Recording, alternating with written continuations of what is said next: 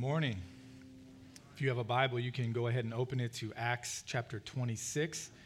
Acts 26. While you're turning there, let me fill you in on uh, one of the core values that we have here as a church um, here at New Hope. Uh, by core values, I mean these are things that are vitally important to us as a church that we hold on to that kind of help us make decisions about certain things. And one of the core values that we have is uh, what we call strategic partnership. Um, but simply put, it's a dedication that we have to missions. Uh, back in 19, January of 1972, New Hope started. That was when the church first began, and it started in what's now known as the Mountain House. It's the house over on our church property uh, that uh, is now a maternity home here at New Hope. Uh, but the church started there, January 1972. And on the very first Sunday that the church met, there in that house, they took up an offering to be given to missions. And every Sunday since, we've done the same thing. So when you give your finances, you give your tithe, a portion, a significant portion of that money goes to missions. And we partner globally with missionaries all around the world, partnering with them where we can't physically reach so that they can advance God's, uh, the gospel and advance God's kingdom. And we highlight that all throughout the year. So if you've been a part of New Hope this year, you've noticed that pretty consistently we will highlight uh, missionaries, mission partners that we have. We'll either do that through video, well, they'll send us a video testimony and you'll get to see some footage of where they're at and where they're serving and hear a little bit of their story. Or uh, when we really have a treat, we have missionaries that are actually here in person. You'll get to hear from some of them actually next week. Uh, so it's pretty cool. And we'll interview them and you'll get to hear a little bit and be able to pray for them. And so we love doing that. A few other things about missions here at New Hope. We're part of a, a, movement of churches known as the Restoration Movement. Let me, let me just real simply put it this way. When you see a church name followed by Christian church, a lot of the times that's going to be a sister church to New Hope, part of uh, what's called the Restoration Movement. Well, all of those churches around the country partner together uh, they come together and they have what's called a, a, a, conference on missions. It's called the International Conference on Missions, or ICOM. You'll hear that around here and see it on signage. ICOM. And that's just a group of churches coming together, and in a different city each year, they rent out a convention center and hundreds of missionaries from all over the world come in, along with thousands of people that attend churches come together. And we join together. There's worship, there's teaching. You get to hear from the missionaries. There's a, exhibit hall you get to walk through and see set up and pictures and get material from different missions that you could even personally support independent of what you support as a church family as well. It's really a neat thing, and I love going to it. Well, every few years, it's hosted here in Indianapolis, downtown at the convention center. And this year, 2020, the best year to host a conference, uh, it happens to be our year here in Indianapolis. Um, but due to the pandemic, they've had to switch to a hybrid model, meaning there'll be a little bit taking place down at the convention center, but very little, limited. The student conference, along with the exhibit hall, will be open. But the, the main sessions of the conference are going to take place online. Here's why that's important to you, maybe. This is free for you, so perk up. we purchased a church registration for ICOM this year. Uh, we do that every year. And so you can go to ICOM anytime for free. Every year we purchase the church registration. This year, that means that you can go to our website and learn how you can sign on to watch the conference online. In addition to that, next Saturday, two Saturdays from now, two Saturdays from now, two Saturdays from now, pretty sure. Yeah, just look on the website. It knows more than me. Uh, and so, two Saturdays from now, we're going to host one of the main sessions right here in the building. And so, you can come to New Hope and watch one of the sessions. All the details are on the website for that as well. In addition to that, you can make your way downtown uh, that weekend of ICOM, and you can walk around the exhibit hall and uh, learn about missionaries that were able to travel in. Many were not, but you'll be able to learn from many that have been able to do that. So, a couple things register for ICOM. Join us online. Join us. We have what's called Mission Sunday every year. And this year it's November the 15th. We set aside a weekend just to focus on missions. It's a standalone weekend. So we'll pause the book of Acts, we'll have missions weekend, and then we'll finish out the book of Acts afterwards. And so that weekend we're going to focus on our missions, and uh, we're really excited about it. And so we want to encourage you. You'll see things out in the lobby. There's going to the sermon is going to be pointed that direction, and so really want you to join us on the 15th. I want you to register online for ICOM and make plans to continue praying for all of our missionaries, getting as much information as you can. So let's pray, and we'll jump into Acts 26 this morning. Father, we thank you for your word. We thank you uh, for those that bring your word to difficult places, who go to reach unreached people to advance your kingdom. They're heroes. They're real heroes, Father. We are grateful for them.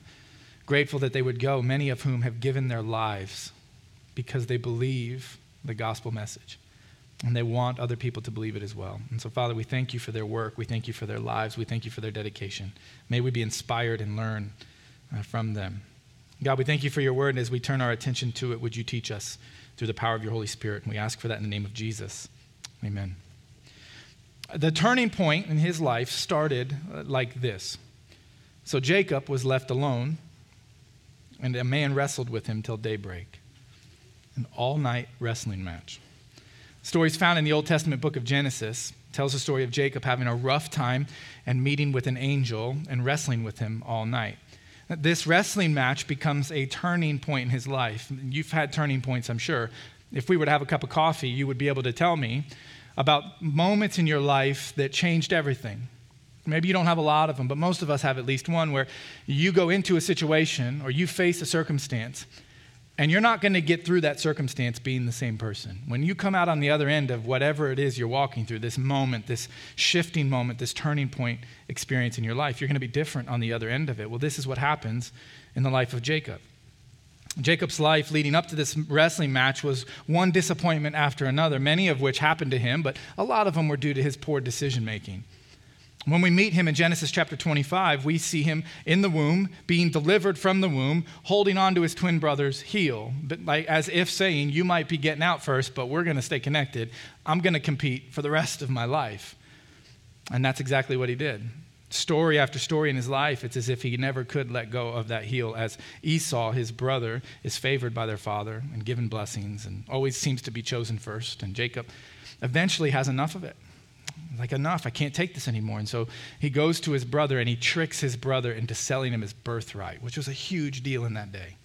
He tricks him into giving him his birthright. Then he goes to his father, who's uh, old, Isaac, who is old in age and can't see and hear really well. And through a series of lies, convinces his father to give him the birthright blessing uh, that belonged to Esau. Well, this doesn't sit well with Esau, if you've read the story in the book of Genesis, and he doesn't appreciate that, as most siblings probably wouldn't, and so he wants to go on a rampage, and Jacob takes off and runs away through a plot that he and his mother had planned.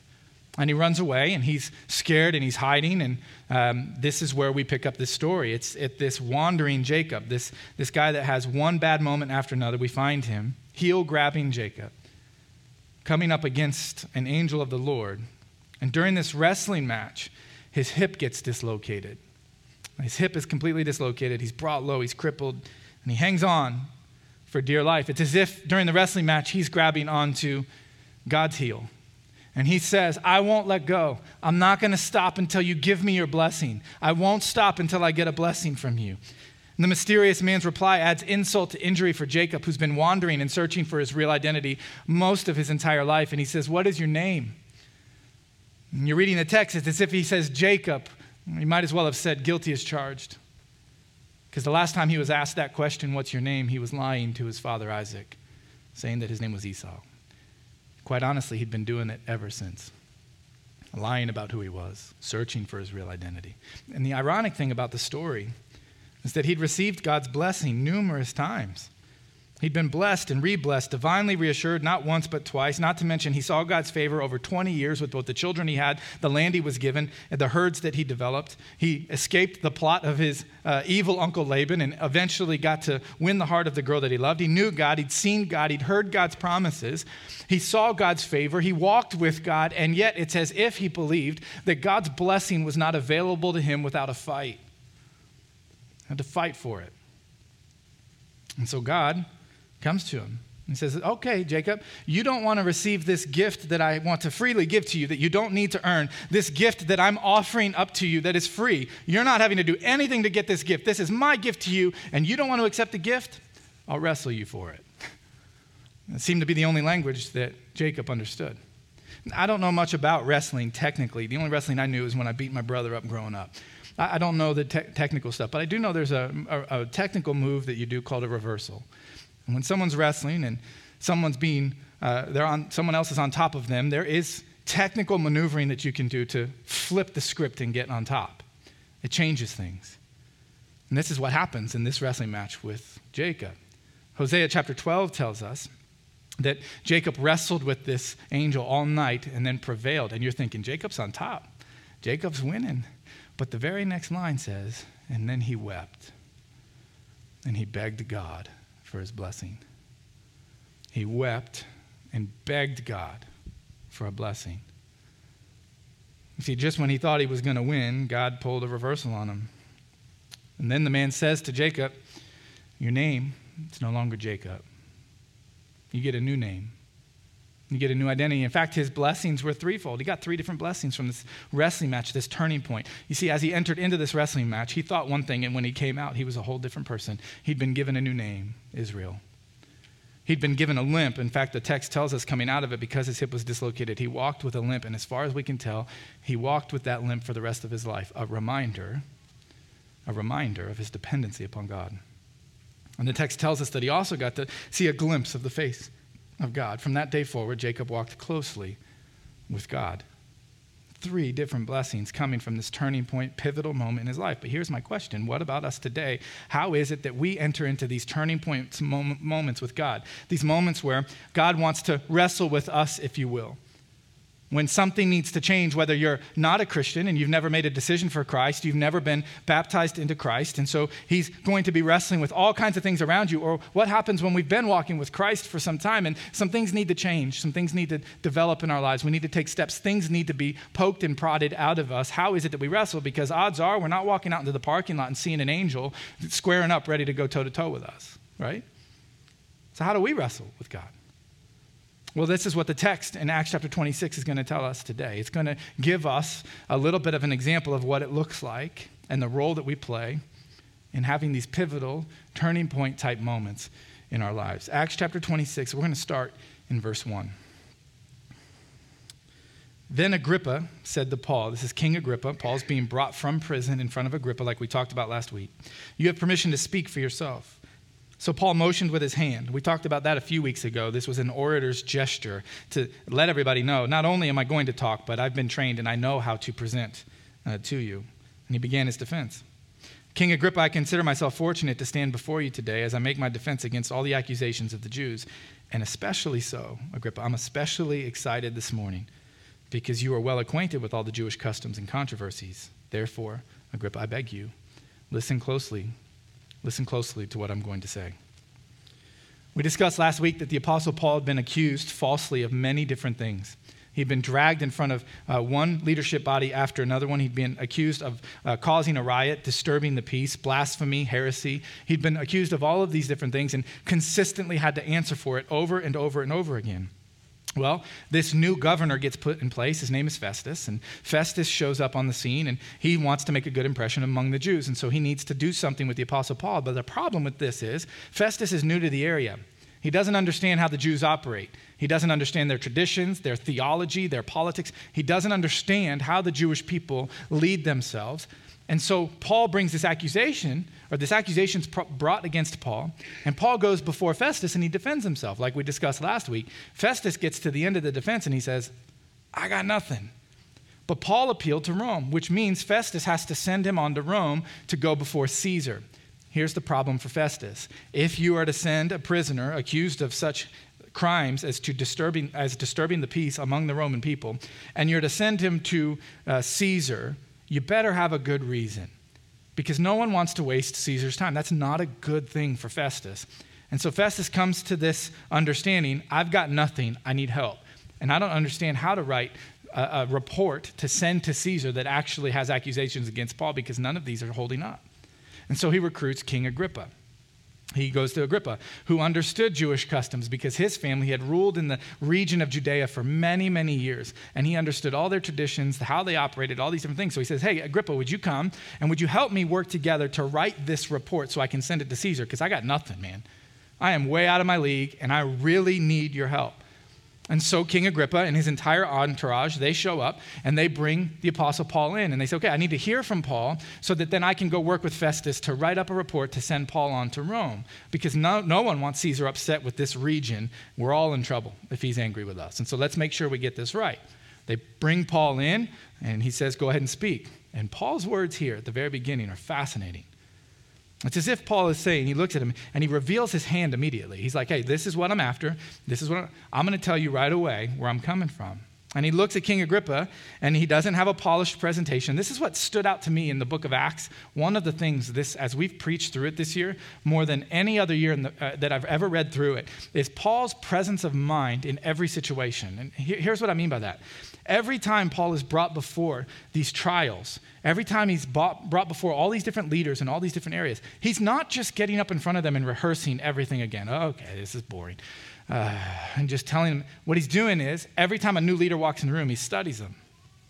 And he thinks about who they are and where they're from and the best way for him to present the message that they might be persuaded to follow Jesus. It's fascinating. He's not only looking out for himself in all of these situations, every new leader. So now Agrippa comes in, and Paul doesn't just rehearse what he did to Festus, he words it all differently. And he says, Look, hey, Agrippa, I understand who you are. I understand where you grew up. I have an idea of what you've experienced. I have an idea of what you understand. And so I want you to listen very carefully, Agrippa. I'm really excited. I'm excited to deal with these weak arguments of the Jews yet again, like drop the mic. How many times do these guys have to come back? But I'm more excited that you're standing here right now, Agrippa. And I'm excited because what I'm about to say to you should have a really big impact on your life based on everything I know that you already know you should be ready to listen very closely to what I'm going to say to you. And he presents his case. He shows his hand. What he's telling him is this Agrippa, I want to persuade you to become a Christian.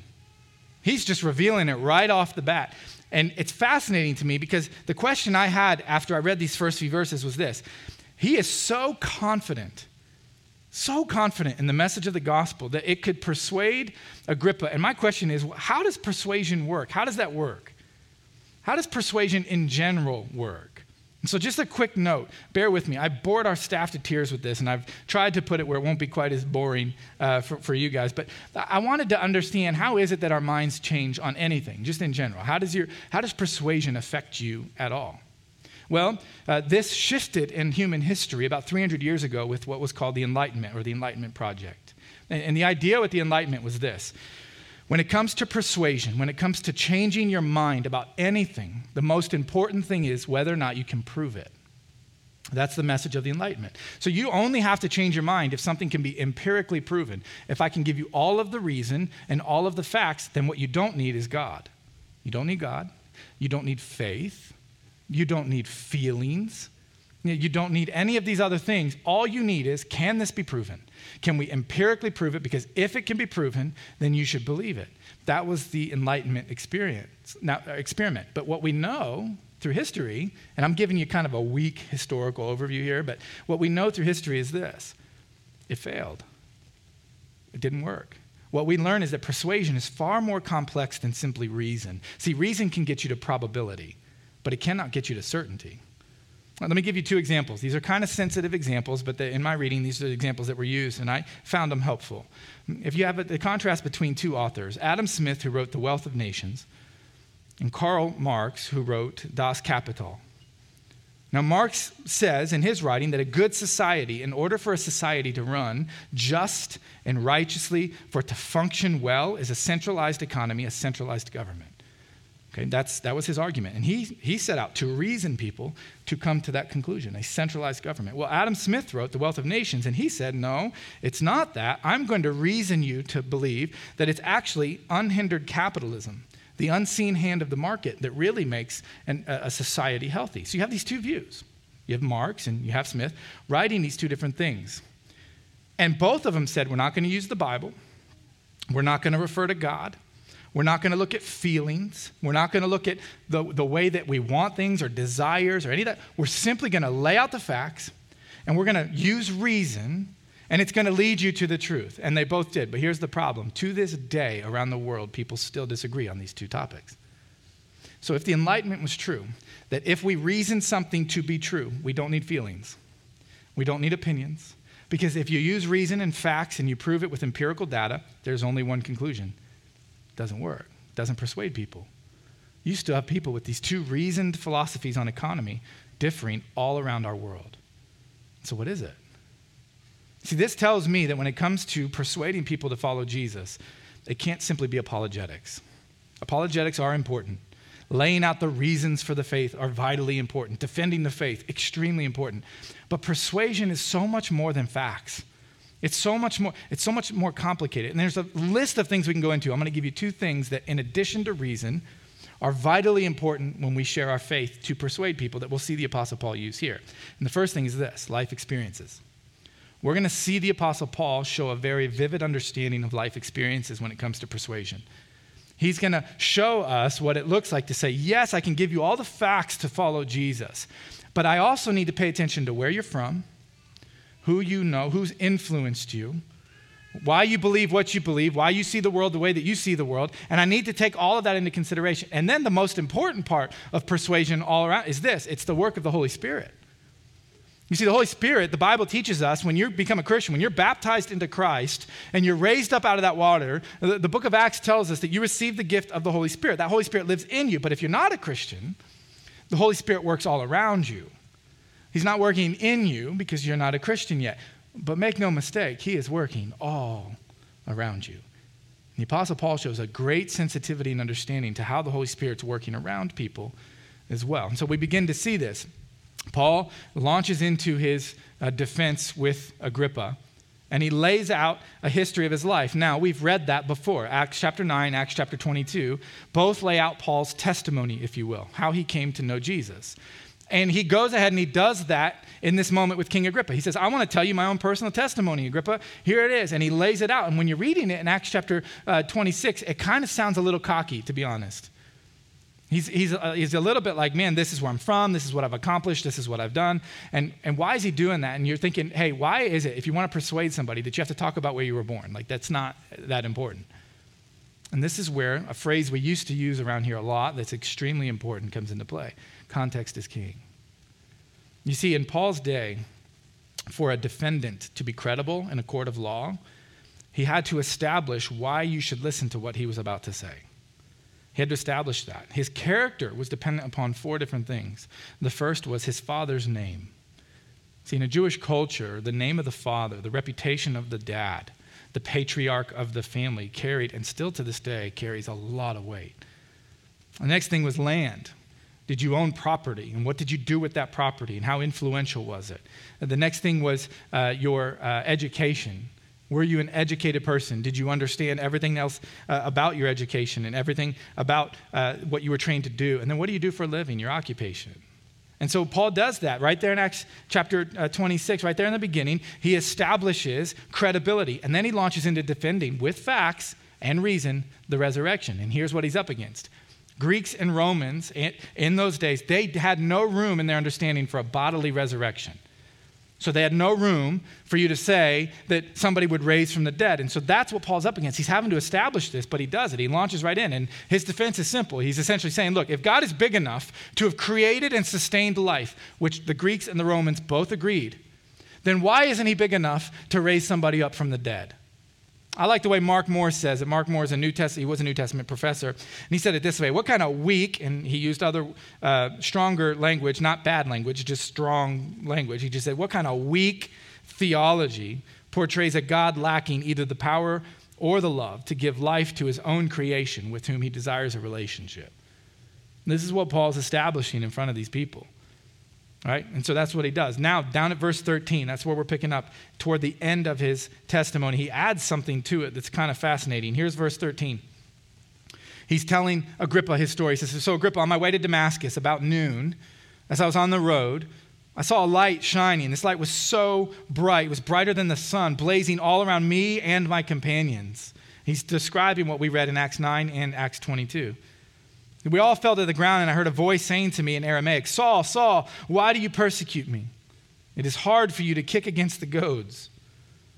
That's the third time we've read this testimony. And each time, when Luke is describing the way that Paul presents his testimony, he adds something each time. There's details that are presented each time based on who he's talking to.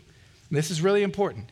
So, because Paul's talking to Agrippa, he adds a part to the testimony that he didn't necessarily need to add before.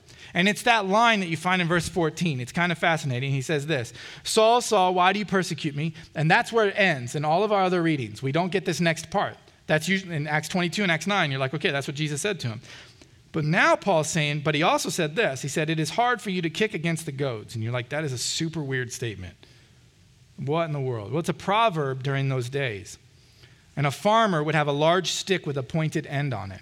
And he would use an ox to plow a field. And when that ox got stubborn, when that ox refused to keep moving, didn't want to keep plowing the field, the farmer would take the stick and poke him, right? And, and poke him until he moved. And if he didn't want to move, now what mo- most often what would happen is the ox didn't like being poked with a giant sharp stick.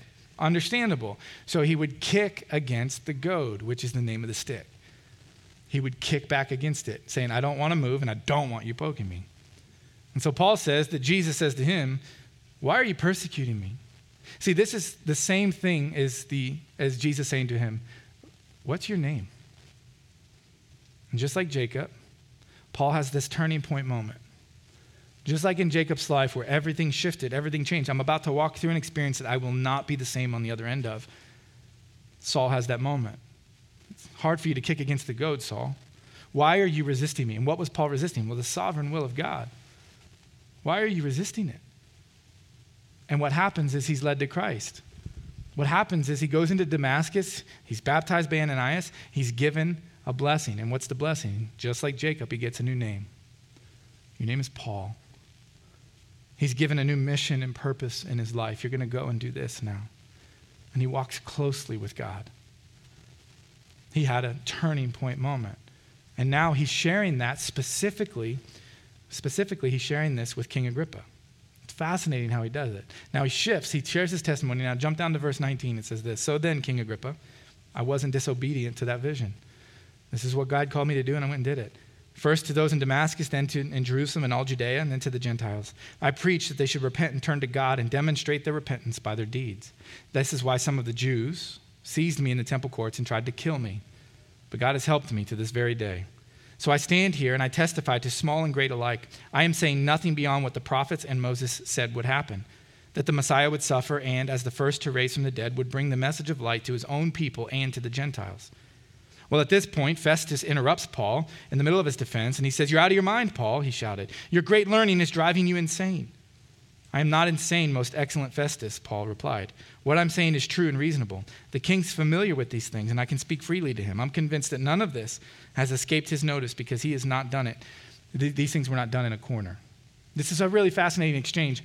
English translation, sometimes it's really hard to take the original language and put it into our language because you miss some things. This is one of those moments when Festus interrupts Paul speaking right here and begins to berate him about being smart. It is intense. It is really intense. And he's screaming at him in front of everybody. He's saying, Paul, you are out of your mind. You're a nutcase. Are you kidding me? All this learning you've done, you got a bunch of PhDs, you're a smart guy, but you're a nutcase. You have lost your mind. You have studied your way into crazy town, Paul. What in the world are you doing? And he turns to him, he says, No, I get it. You don't understand. I get it. But the king does. Because King Agrippa, his family grew up around here. Festus, I understand that you don't think that this is true, but, but the king, I know what he's wrestling with right now. The king's familiar with it. See, King Agrippa would have been eight years old when Jesus resurrected from the dead, and his family grew up around Judea, and he's ruled in Judea for quite some time. He grew up in the aftermath of the resurrection. He knew all the teaching, all the customs, he knew everything that would have taken place. And so when Paul looks at Festus and he says to Festus, he says, Look, you're a Gentile. I understand that you don't get it. I understand you don't get it, but he does. The king gets it. The king understands. See, he, he, he made this assumption that anyone living in Jerusalem for the last 20 years was not going to laugh off what he was saying because there was too much evidence for it. This didn't happen in a corner, Festus, and King Agrippa knows that. He's got all the reasoning he needs to believe. And then the Apostle Paul faithfully steps into his uh, kick against the goads, what is your name, turning point type moment. And he knows, I'm not the one that can change hearts, but I'm going to play my role. And he looks at King Agrippa and look at verse 27. He says these powerful words King Agrippa, do you believe the prophets?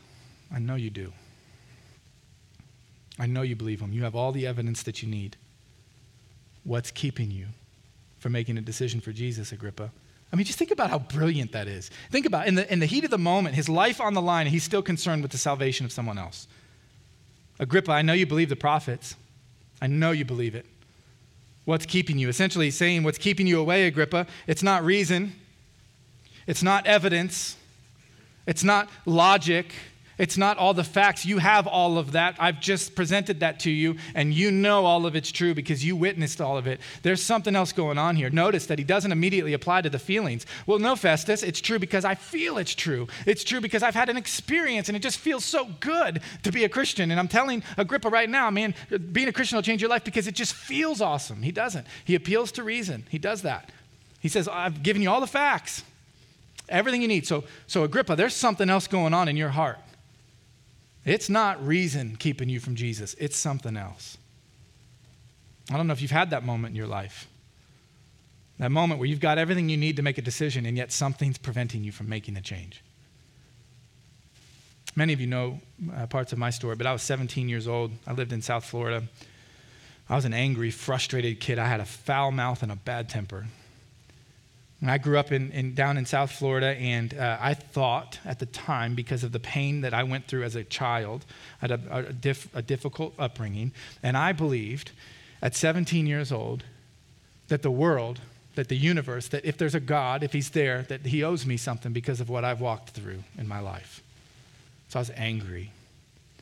And I played basketball at this park with a group of friends, and this guy shows up and he takes an interest in uh, my group of buddies and, and particularly in, in, hanging out with me. He was a local youth minister. And for four months, every Tuesday and every Thursday, he would show up. And every Tuesday and every Thursday, I would get in his beat up uh, Dodge pickup truck and he would drive me back to my apartment complex and he would just let me ask whatever I wanted. There was no question that was off limits. I asked him all kinds of questions about God and theology and the Bible and believing and why. And for four months, every Tuesday and every Thursday, every question I could possibly ask until that one day when he knew he couldn't change my heart, but he knew he needed to play a role. He needed to step into my kick against the goads moment. He needed to, uh, he needed to step into my, what's your name, Rob? That's what he did. We're sitting in pickup truck in November of 2001 outside the apartment complex. And he stops the truck and he says, Hey, before you get out, I've got to ask you something. For four months, I've answered every question you have. What is keeping you from making a decision for Jesus? And in that moment, I had no answer. But I had everything I needed to make a decision. And he baptized me the next morning. And I got a new name. I got a new identity.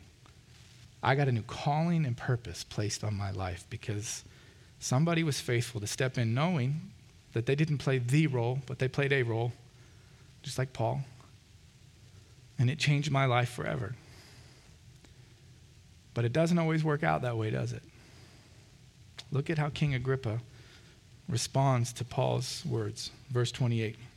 Agrippa said to Paul, Do you think, do you really think, Paul, that in such a short time you can persuade me to be a Christian? Paul replied, Short time or long? I pray to God that not only you, but everyone listening to me today becomes what I am, except for these chains. Agrippa responds to him, You really think I'm going to become a Christian? Do you really think in such a short time that I'm going to be persuaded to follow Jesus? And I love Paul's response because he says, Agrippa, short time or long time, I'm not the one who does that. But I can pray to the one who does. And I'm going to pray to the God who can change your heart. I'm going to pray to him that you and everyone else around me who hears my voice would be changed. They would have a what's your name, kick against the goads, life changing turning point moment and they would never be the same. Look, everybody in this room, I think you're in one of two camps. You don't know Jesus. You've never made a decision to follow him with your life. And you might be sitting in here today and you've not made that choice. And I would ask you the same question that was posed to me, that was posed to Jacob, that was posed to Paul What is keeping you? What's keeping you from making that decision? The invitation's open. Your entire life can change forever and I'd love nothing more than to walk you through what that looks like. But for many of us, we've walked for a long time with Jesus, and He's poking.